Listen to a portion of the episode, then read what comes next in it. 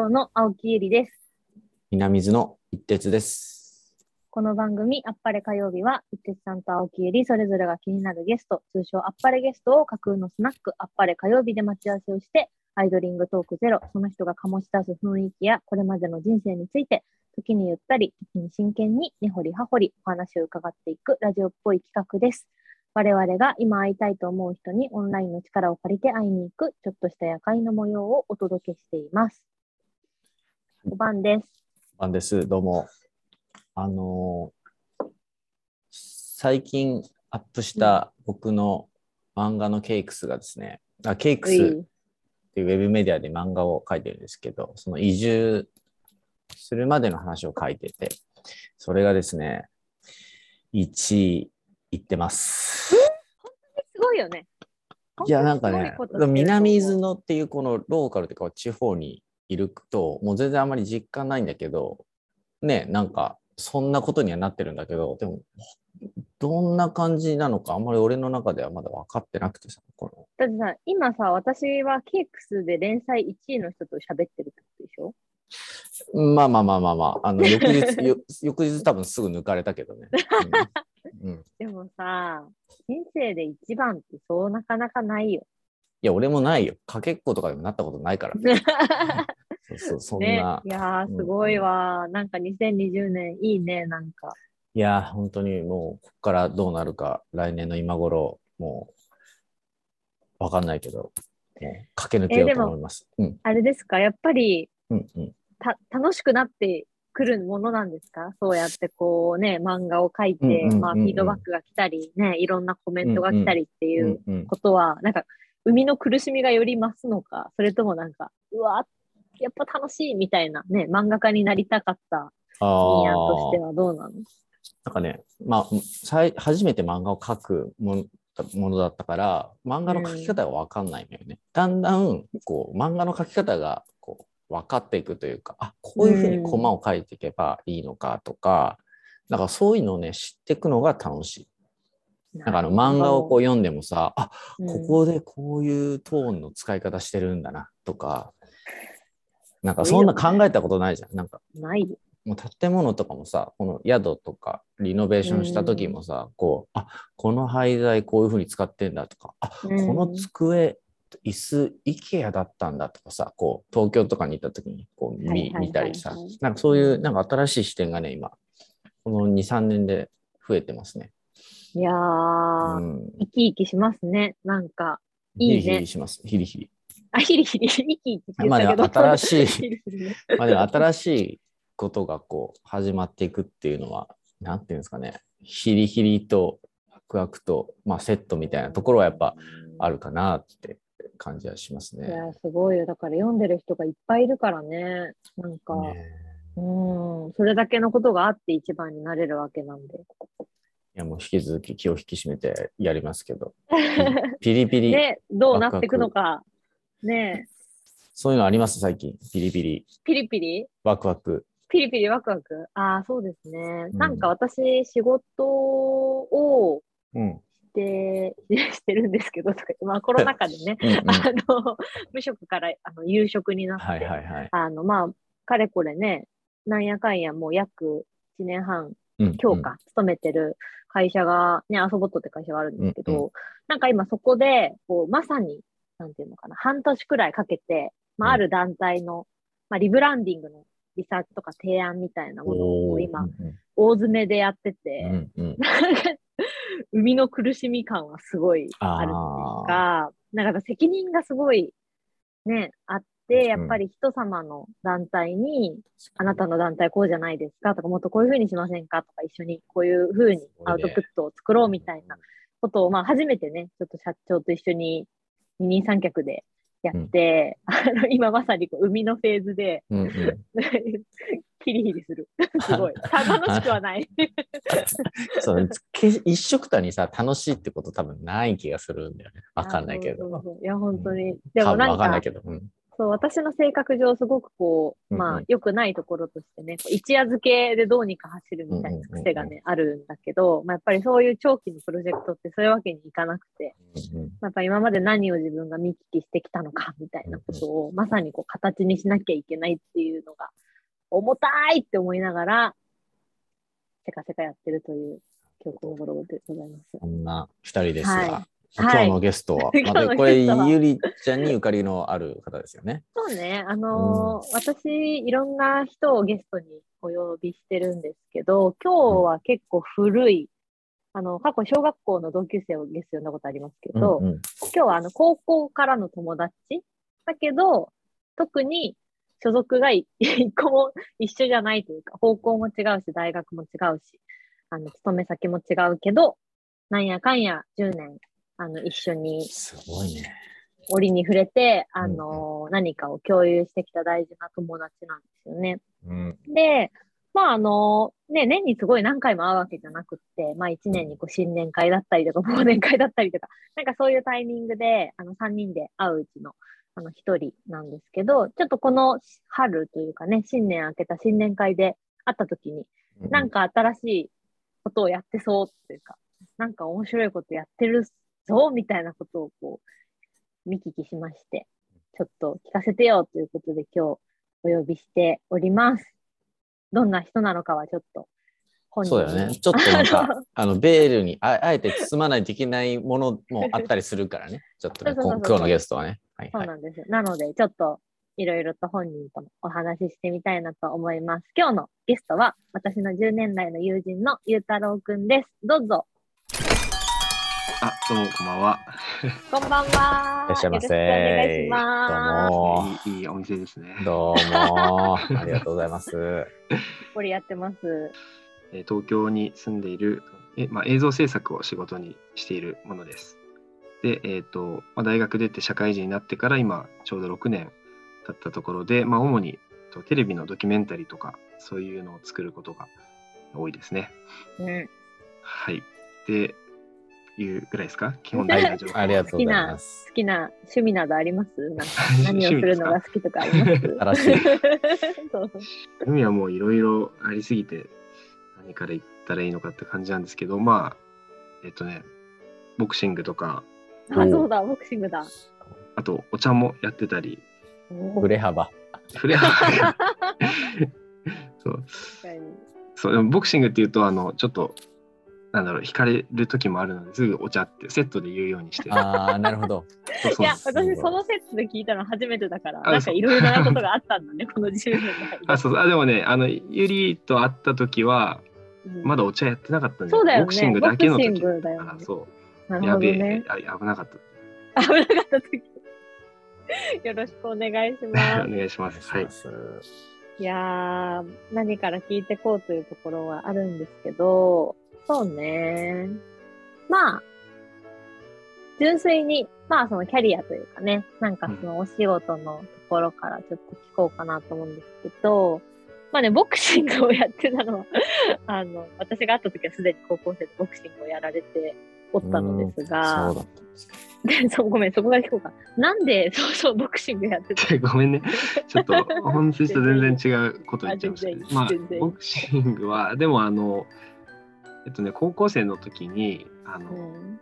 世界を旅し世界一周したいとかって思ったんですよ。沢木耕太郎の深夜特急とか読んでうん。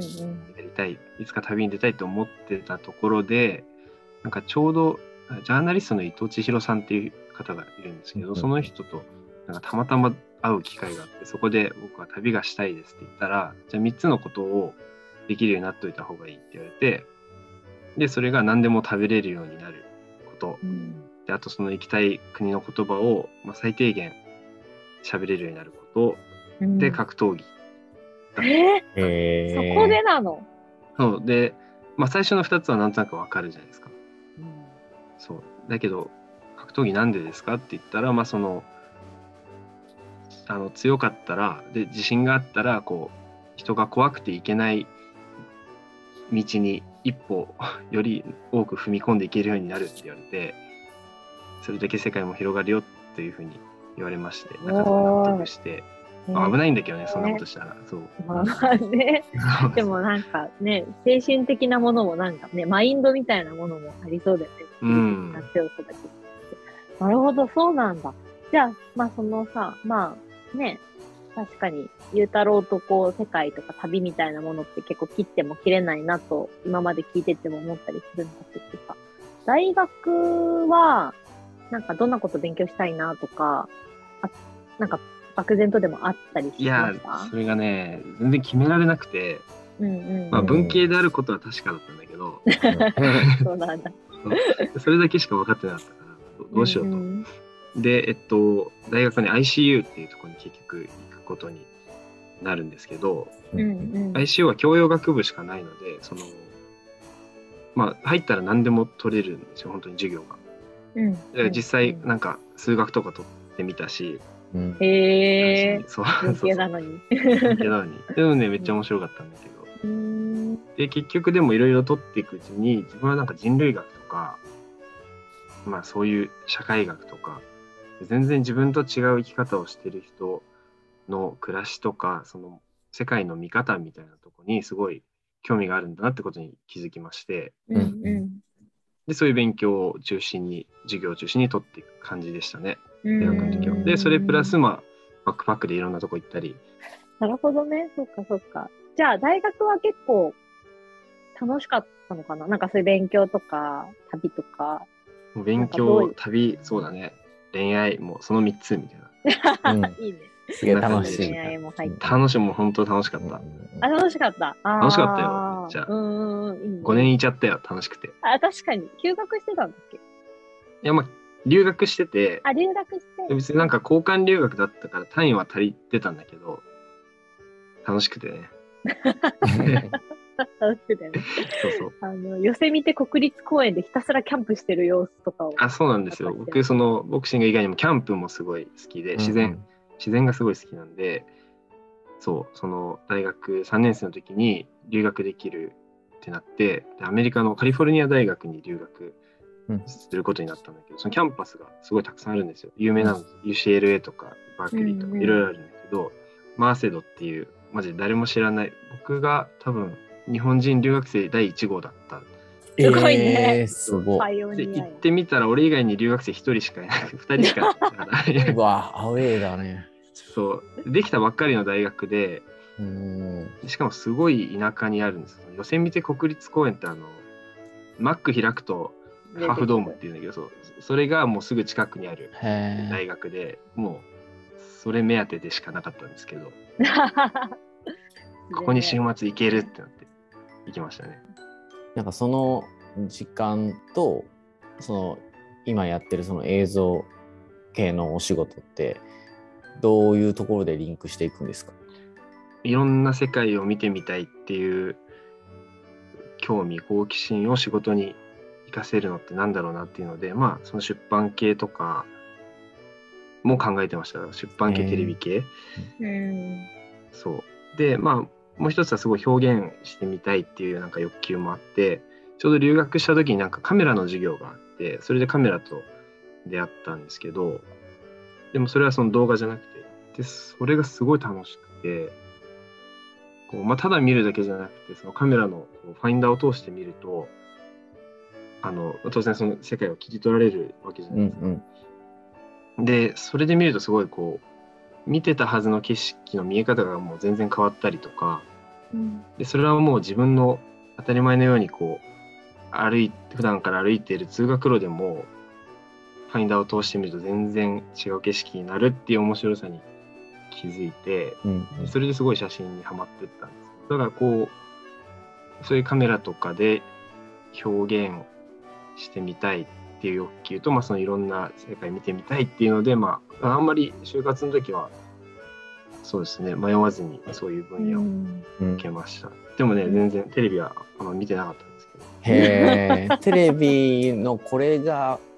すごく好きでとかそういうのじゃなくて結構自分のもう欲というか見たい風景とか好奇。心で行ったっていう感じ。うんうんうん、そうでした。実際そのドキュメンタリーも撮ったりっていうことでしたけど何ていうんですか。ドキュメンタリーもある種こう切り取るうん。ことでもあるじゃないですか。日常の一つをこう切り取って、例えば30分とかだったら1時間に収めたりとかすごく大変な仕事というかやることだなと思って、はい。なんかこう気をつけてることとかなんかこうこういう大変さがあるとかなんか教えてもらいたいなと思って、うんなかなかそんな人ってねなんかお話聞くことないの？で。うん。大変さはもうめちゃくちゃありますね。まああの、なんだろう何が一番だ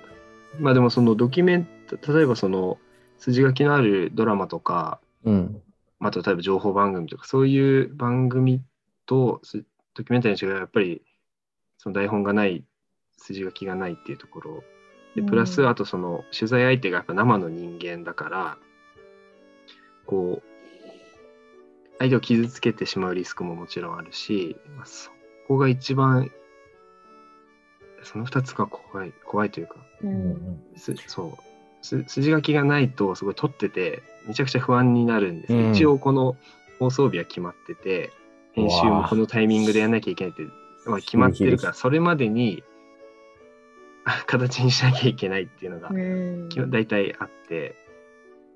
そうだからこういくら魅力的な被写体がいてもこう起承転結じゃないですけどうん。うん。見れるものにしなきゃいけないうんうんからもうそのロケしてる時からもうこう今日はこれが撮れたってことはこれはこういう展開にできるんじゃないかとかうんめちゃくちゃ頭ぐるんぐるん回しながらえ撮るのであそれは、まあ、それが醍醐味でありつつめっちゃ苦しみでもあるというかうん。うん。これすみません、ちょこれ傷つかないように傷つくかもしれないって思いながらこう撮るっていう時に僕はその仕事柄取材とかもしたりするのですごく緊張するんですけどなんか心がけてることとかってあるんですか？ああそうですね。まあ、まず説明を絶対にめっちゃするっていうあのあはいはいはい。はあります。もうなんかなあなあで撮らないというかううんん。ちゃんとこれはこういう風な番組で僕はあなたを撮ってこういうテーマを伝えたいとかううんん。でそこにやっぱ分かってもらった上で撮るっていうのが一番初めにやる作業うんです。でまうんああとは相手がその不安やっぱねこう基本的にテレビってその編集中のものを相手に見せることってないないんですよ。終わってからそう。そうあのそういうまあルールがあってうん。なのでやっぱ相手めっちゃ不安になるじゃないですか。うんどう調理されるんだろうってことだよね。そうそうそう。うんまあだからそれも含めてその不安はなるべく取り除いてあげるとかあとなんなんでしょうねまあ自分の話もするとかはいはい。一方的にこう聞くだけにしないうん。あと何ですかねあとまあでも難しいです。とはいえその相手をこう傷つけたくないけどギリギリのところで踏み込んでいって聞かなきゃいけない部うん。分ももちろんあるので、うん。そこの駆け引きというか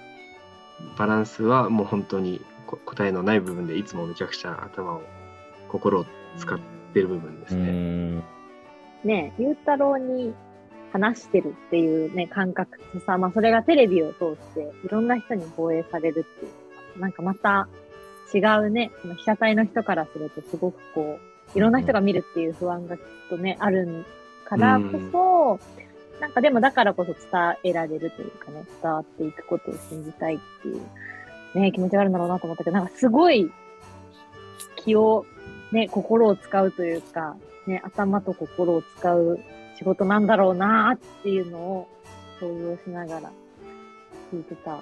けど、でもやっぱりそれを続けているっていうことは、ゆうたろうなりにやっぱりそれがね、やりたかったいろんな世界を見るとか、なんか自分が表現するってことができてるということなのかななんか続けてる面白さとかはどうですか、あそうですね。もうそうだと思う。もうめっちゃきついけど、うん。なんかこういう機会だからこそその会える人とか聞ける話、やっぱあるからね。まあ例えば俺やったことないけどこうセルフドキュメンタリーとかで家族にカメラ向ける人とか自分にカメラ向ける人っているけど、あれもね、やっぱりそのカメラを向けるからこそ聞ける話とかってあるじゃない。そう。だからなんかそういう部分は一人で旅をして、なんかりょ、ね、そこの現地でいろいろ出会ってとかっていうのとはまた違う出会い方、世界との出会い方ができるから、まあそういう意味でもいい、ね、気に入ってるというか。うーん、なるほどね。なるほどね。その中で、まあ、別のこう、アプローチというかね、YouTube という 形で、あの、まあ、ドキュメンタリーではないのかな。なんかそういう新しい企画をやろうとしてるという話なんだけど、これは、なんか、どんなものだったりするんですか？はい、えっと、4月から、えっと、ちょっと会社を休んで、1年間の YouTube を作ってみようと思ってるんですけど、えっとね、そこでやろうとしてるのは、まあ、自分と、まあ、友達、仲いい友達がいて、その2人で一緒に、えーまあ、チャンネル名言っていいな、週末縄文人っていうチャンネルを、まあ、もう実はちょいちょい始めてるんですけど、うんうんうん。でそれは、えっと、まあ、道具とか一切、もうナイフとか道具は一切使わずに、ゼロから文明を起こして、えーどこまでいけるかと、まあ、や縄文時代から始めて、弥生とどんどん進めてって、まあ、江戸時代とかまでいけたらめっちゃいいよね、みたいな。うん ちょっとライフ。ワークにしようと思ってる。なる本当は最後ね、なんか冷蔵庫とか。すごいね。でそこまで行くのに自分たちが作った道具しか使っちゃいけないっていう。縛りがありまして、だからまだ今あの石で木を切ったり 石用の状態。早く鉄を作りたいって感じなんだけど、はい。うんなんかはい。今後そういうまあその会社をちょっと休職してで YouTube を始めて、まあ、こういうこう混沌とした 社会の中でなんか、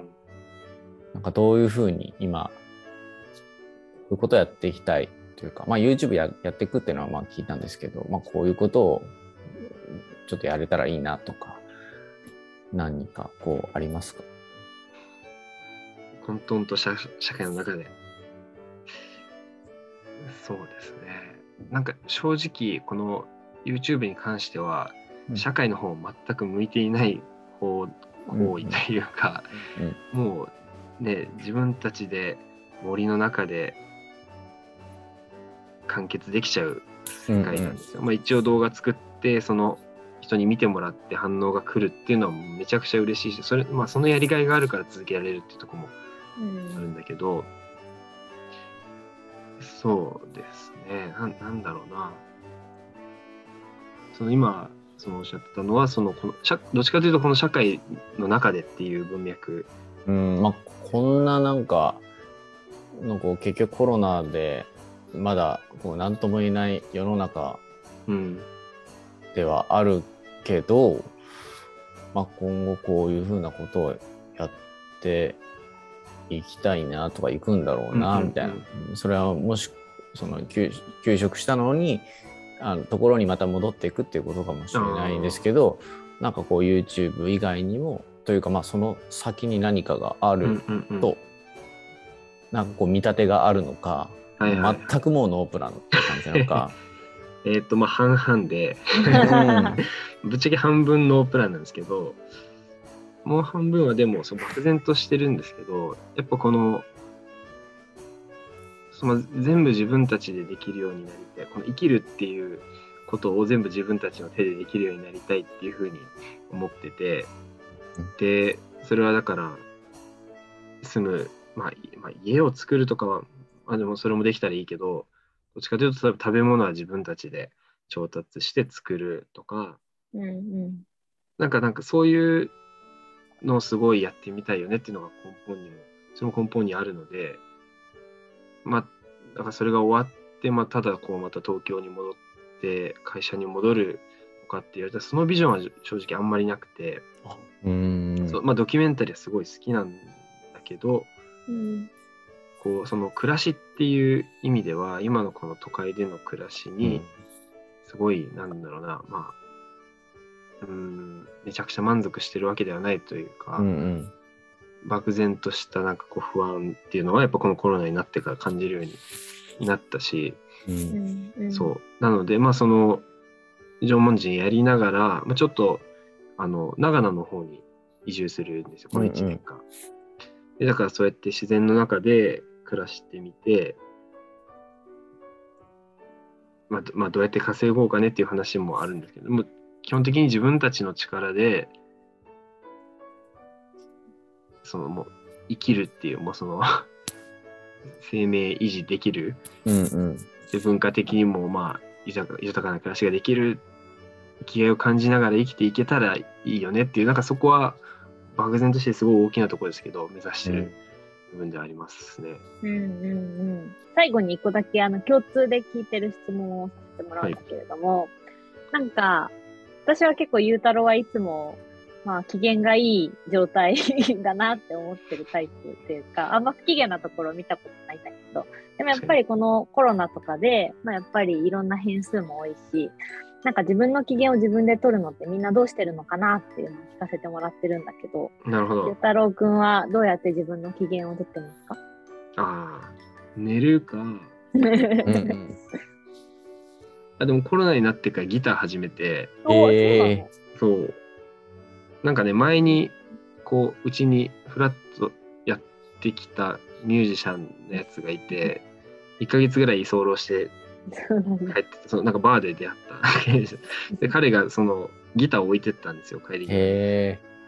でそういえばギターあるって思ってでギター弾き始めたら結構ねハマっちゃってなんでこうちょっと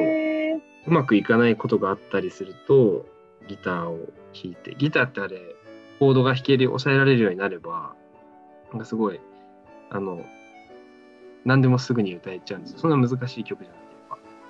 から一人であの弾き語りカラオケみたいなえ。めっちゃいいじゃん。へめっちゃいいよ そうそうそれはめちゃくちゃいいです落ち込んでる時とかいいですね。じゃあ、今度聞けることを楽しみに。あいいねちょっとゆナックに持ってきてください。そうだねあ。一緒にセッションナッしよク持ってく。ねえちょっとこれからね、長野でどんな暮らしになるのかなども、ぜひ、あまり SNS 発信しないと思うんだけど、ちょくちょくあでもねまあさすがにせせっかくなので 多分すると思うやる？あ本当？がんまあ頑張ってみる 無理せずに。ありがとうございます。じゃありがとうございます今日のゲストは、私の10年来の友達のゆうたろうくんでした。ありがとうございましたあ。りがとうございました楽しありかったですがとうございました。いかがでしたか？面白かったね、うんもう、でも私的には、うん。本当に10年前と全然変わってない。うんうん。いつも、なんこの感じが、まあ私がすごく好きなゆうたろうくんのところだなっていう、なんかその魅力を変わらずに持っててくれるっていうのが、やっぱり素敵だなと思ったんですけど、でも発見も結構あって、やっぱりそのテレビね、その番組、ドキュメンタリーを特に作るときの、なんかやっぱりその人と、まあ生身の人間とどうやって会いたりするのかみたいなところとかは、本当にすごくセンシティブなところだと思うし、でもだからこそ、うんそこに踏み込んだ勇気が、まあ、帰ってくるものもきっとあるんだろうな、なんてことを想像しながら聞いてたので、なんか私はあんまり、ね、このあっぱれ火曜日でしかインタビューをね、なんかこうおしゃべりみたいな、友達とのおしゃべりっていうことが自分にとっては結構大きいけど、やっぱりね、知らない人、初めましての人とこう映像を撮りながら時間を共有していくっていうのはすごい大きなことなんだろうなっていうのを、うんうんなんか話を聞きながら想像してました。うんうんどうだった？いや、んなんか、すなんだろうな。いろんな世界を見たいっていう気持ちが、もうなんか画面からめちゃくちゃそうなの。あトークとね、溢れてて、うんうん。で、ギターも始めたっていう、なんか、どんだけいろんな世界を見たいんだっていうか、その、好奇心がやっぱ半端じゃないなっていう。なんかそこの、それがやっぱりこう、テレビとかいろんな人にお話を聞いたりする、なんかそういう原動力の、なんかこ根本はそういうところにあるのかなと思ったし、ただでも、なんか同時にね、その、さっきゆりちゃん話したけど、説明をどれだけ丁寧にするかみたいなところもありきっていうか、これやっぱり、うん。あの、ち地方とかで仕事する時もそうなんだけど、やっぱ自分の、のなんか、目的をちゃんと説明できなかったりすると、やっぱ怪しまれちゃうし、うん。なんかこういうところ地味にテクニックではないけど、もはやでもやっぱテクニックとしてカウントしないと、やっぱできない人はできないから、うんなんかこれはね、なんか聞く人にとって、もうなんか、これはちゃんと気をつけていうん行った方がいいし、僕も気をつけたいなって改めて思わされましたね。うんはい今の喋ってるのがもうすごいいろんなものをこうなんかうんうん経験した、南伊豆での経験をすごいなんか感じさせる含みのあるコメントです。はい。実感がこもってる。はい。いや、でも本当人間力というかね、なんかそれだけじゃなくて、やっぱりね、そこになんかそういうスキルというか、うんうん本当にいろんなものが含まれてることだなと